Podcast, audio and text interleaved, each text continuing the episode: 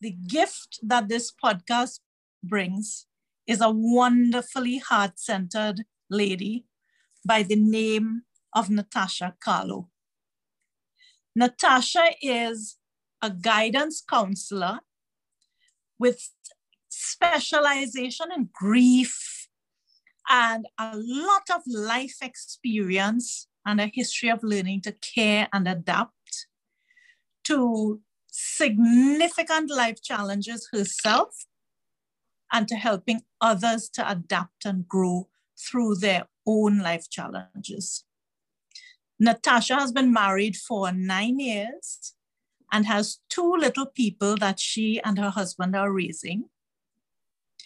She calls her children her rainbow babies. And I'm sure she'll tell us why she calls them her rainbow babies during the interview. So I don't want to preempt by explaining. She is, in addition to all these other things, an author of two books. The second of those two books is due to launch on the 1st of February. And I am meeting with Natasha today to explore how our stories evolve and how our stories become the drive to go out and make a difference in this world. Welcome, Natasha. Thank you so much, Marcia. Thank you so much for having me. And hello to everyone who might be hearing us, wherever you are right now. Mm-hmm. So, Natasha, what I am burning to find out is how did your stories bubble to the surface? I know you've had a really full life, many, many things that you could write about. How did among all your stories, how did these ones come up for you as the ones that said, choose me, I'm the most important, I need to go first? And you, you, you phrase it so correctly. These stories sort of push themselves to the surface. And I really think that I didn't have a choice in whether or not I was going to share these stories. There are always things that you can choose to share or be personal, but these two particular stories really just felt like they had to be shared. Otherwise, I would sort of implode. So um, they kind of separated themselves and made themselves, you know, undeniable in a way. And with my first book, Happy Tears and Rainbow Babies, there was just, you know, such a powerful drive to share my story with my children. And that drive was extended to sharing it with other families. And it became a really wonderful resource for other families who were sort of in the same space that we were. And my hope with this second story is that we can we can do that again. We can become that resource for special needs families and families and, and young people who feel different and they don't understand where their strength may lie. So okay. these stories kind of, you know, they kind of told themselves in a, in, in a very real way. So your first book was called Happy Tears and Rainbow Babies. Yes. And that came out of you having had miscarriages before you had these two children? Correct. So a rainbow baby is a baby that was born following a loss, whether it's a child loss or pregnancy loss, stillbirth. If you've had the experience of losing a child, but then you went on to produce a live birth, that new baby is called a rainbow baby. And you know, it borrows it borrows its name from the idea of that rainbow appearing after the storm. And we always want to clarify that the storm that we're referring to is not the baby who passed or the child that was lost, but the period of grief for a lot of us was very, very traumatic and very, very was a very stormy time. And this new baby of represents that new beginning You know, not that we ever we could ever replace the, the child that was lost, but it's certainly a new chapter and turning a new corner in our journey towards motherhood. All right. And so that was the first message you wanted to bring because mm-hmm. you were your grief and you were feeling how heavy that was to move on yes. from. And yes. when you feel it, you see it around you much better, much more easily. Yeah. And, you know, I was just, I, I couldn't run from the grief that I was feeling, even though I had the experience of giving birth to live children and I went on to have these two children. I, I felt the grief still. And I just thought that if, if this was my experience, if miscarriage is so common and this is my experience, there must be other families, other parents feeling the same way. And, you know, really, once you start to, to reach out and talk about these things, you see it. You see it so often. And you realize that, that you're not alone in your experience and you can build community that way. Okay. And so that was launched how long ago? Maybe two years ago? Oh, that was launched in 2019, the 1st of May 2019. So just about three years ago now, right? Almost. So May so, would be. Yeah, almost three years. Yeah. All right. So three years later, you have mm-hmm. another book on the way. Yes. How did you arrive at what you are focusing the second book on. What's the name and how did you come about this idea? Where are you going from here? So the new book is called My Hero and the Superhero School.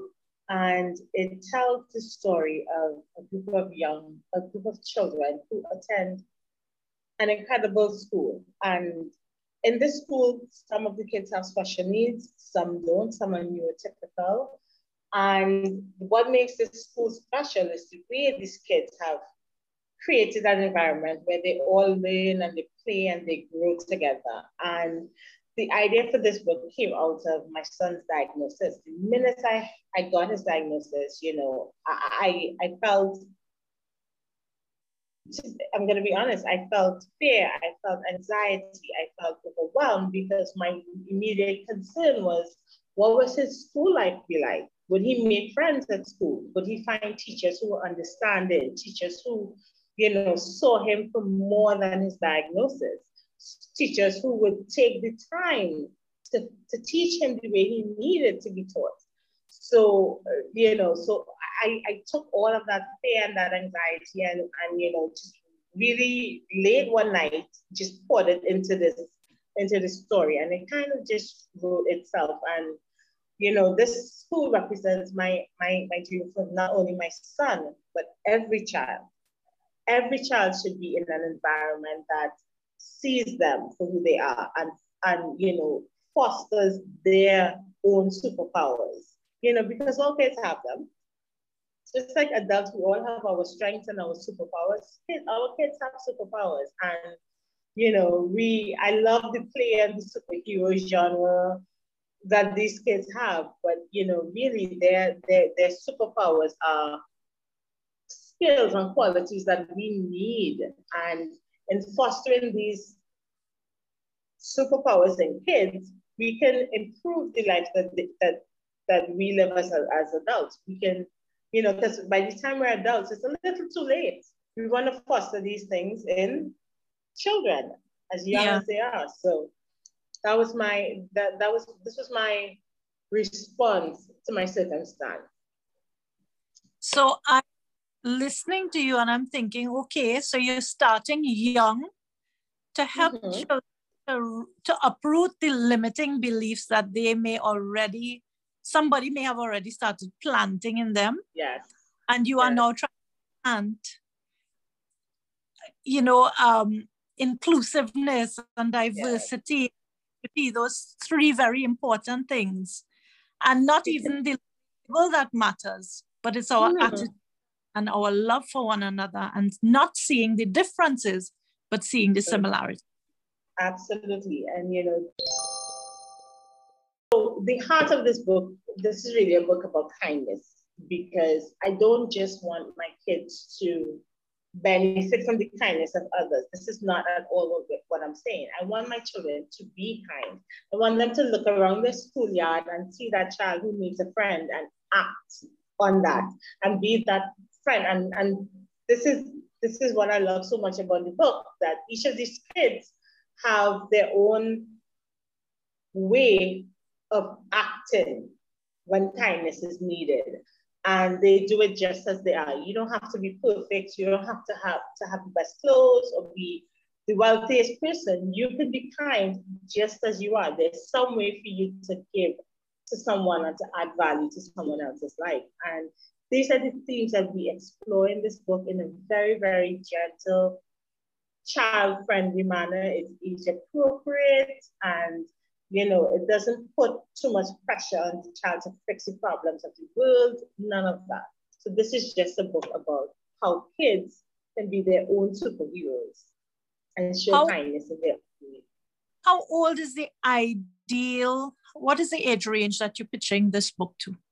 So the ideal read of this book is five to eight, I would say. Certainly there are things that there are lessons that you can share with younger kids, but we really, because I'm also passionate about raising readers and I want kids to, read, to, to be able to read. So uh, for that age, really children are just learning to read independently and they're interested in books and stuff like that. So five to eight, I would say. Is this going to be a standalone book, Natasha? I have thought about that. I've thought about other lessons that we can pull from this book.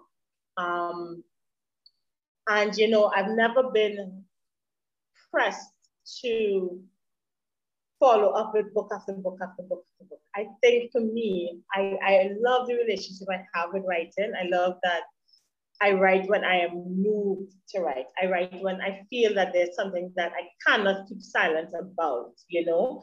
And I know that for a lot of people, writing is a job. It is how they support themselves and support their families. And I respect that. But for me, I'm still at the point where writing is my it's my passion and it's my heart work. It's my heart work. So if if that is where God should lead the story, absolutely. But for right now, you know, I just I just want this story to be told and we will see what other stories come along. So there's not another story on your heart yet. Not in this particular genre. Okay. We have other stories that I want to tell um, because I my kids, my daughter is particularly interested in writing as well, and she has brought quite a few stories to me. So I, I think maybe the next step for me would be encouraging her to start writing and getting her, her ideas out there because she's pretty talented and I want to nurture that a little bit more. How old is your daughter, Natasha? She's now six. She's now six and she has written quite a few, quite a few stories of her own. So okay. we'll see. Natasha, this is this has been such a, an exciting peek into this mm-hmm. journey you've had as, as an author there's so much more that I want to ask and I want to explore. Uh, perhaps one day we can have a second conversation, which will focus a lot more on the author's journey. Because I think that every person out there has stories that are fueled by experiences they've had, and those experiences and and their adaptations become the gift that they have to give to the world. And maybe if they put it between two covers, they yeah. get to read yes. more. Mm-hmm. So I want to Agreed. thank you for sharing your exciting news. Congratulations. thank you. Thank I you, can't my friend. To see you shining on the 1st of February and on from there because I know your yes. book will make a difference to so many people. Thank you. I appreciate that. And that is really, that, that's, that's my only hope for producing this book. That yeah. a positive impact. Like I said to you back when I was launching my book back in, I think it was the 1st of June last year. Yes. um, I was launching Lighting the Path, and I remember saying to you, for me, the book was about reaching the one person who needed it. Yes. And yes. Um, really freed me a lot of expectation and of the heaviness of mm-hmm. Mm-hmm. that be worth it when you told yes. me the book helped me. And i remember pausing and saying yes. okay you've ticked the box you've helped the one. Mm-hmm. all of the fear about it. Yeah. So i love that. My one. And um so I you have a that. the rest of my life natasha is going to be the one that my book proved and can i say you were also a huge encouragement in this book because I'm not sure if you remember, but I came to you and I said, I don't feel qualified to tell the story. And I told you, I know self permission. I remember yes. that. Yes. So you were, you were quite instrumental in getting this book out there, because you know there's always we always have to to you know fight against self doubts and and you know those voices. But so I was your one and you were my one. Isn't that amazing? Yeah. So we can continue pull each other up and yes. others pulling us up as well, right? So thanks to everybody who has stepped up for us. Mm-hmm. And we mm-hmm. look forward to seeing how your book becomes your way to step up for even people that you will never meet in person. Yeah. Yes. Yes. All the best, and I will be there to cheer you on on the day of your Thank launch. Thank you so very much. Thank you so very much, my friend. I appreciate that. All the best to you and on your endeavors. Thank you so much. Bye bye, Natasha. Bye bye, everyone.